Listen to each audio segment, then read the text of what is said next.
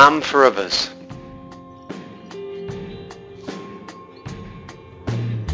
Hello, my name is Father Neil Brett, and I was born outside of the Roman Empire. I always say that to Italians. That means that I was born beyond the Roman wall which separates England and Scotland in Northumberland. I was brought up as an evangelical, and I'm very grateful to my parents for that. I was brought up to believe that everyone had a share in the priesthood, and I suppose for many years I held to all of the evangelical tenets until, of course, one day I lost my faith, as so many people do in their teenage years.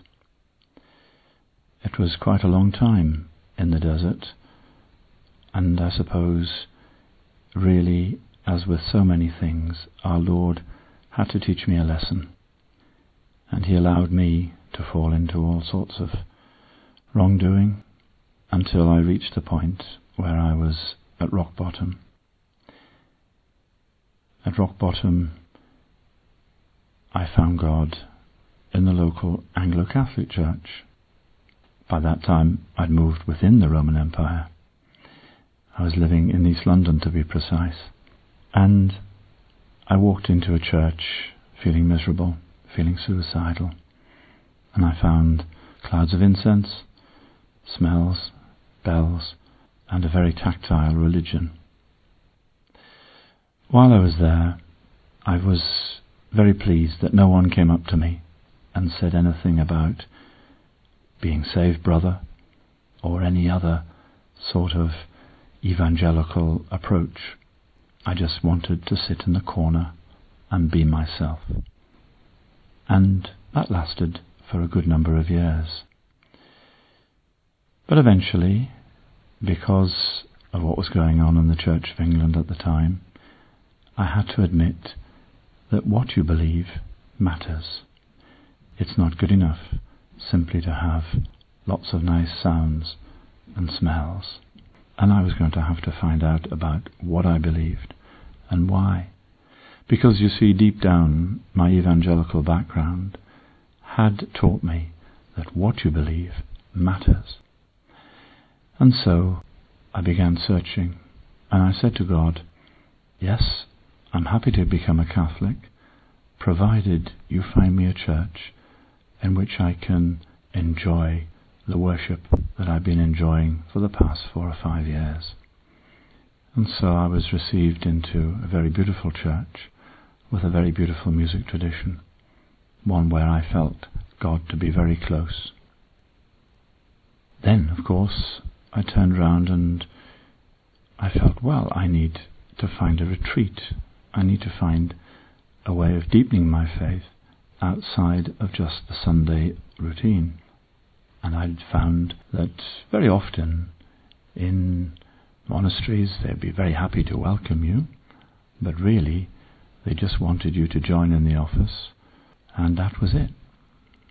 I wanted something more.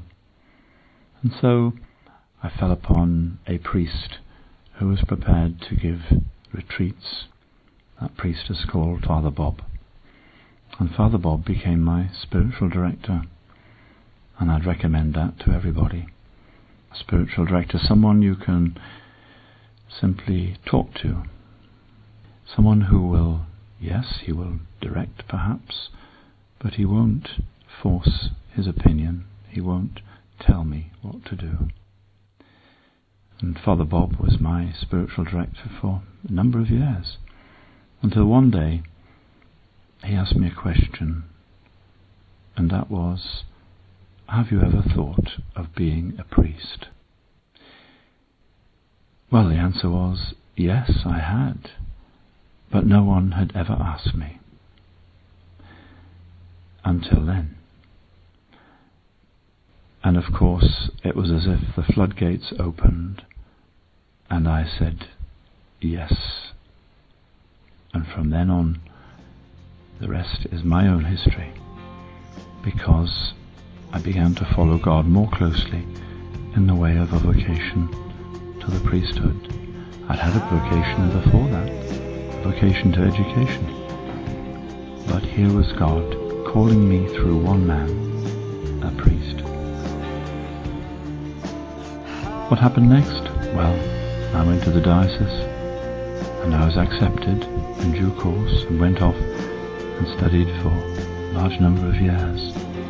But one day, eventually, came the day of ordination. And one of the first people on whose head I laid my hands was Father Bob. And I know that he was very moved by that. And I will be eternally grateful for Father Bob.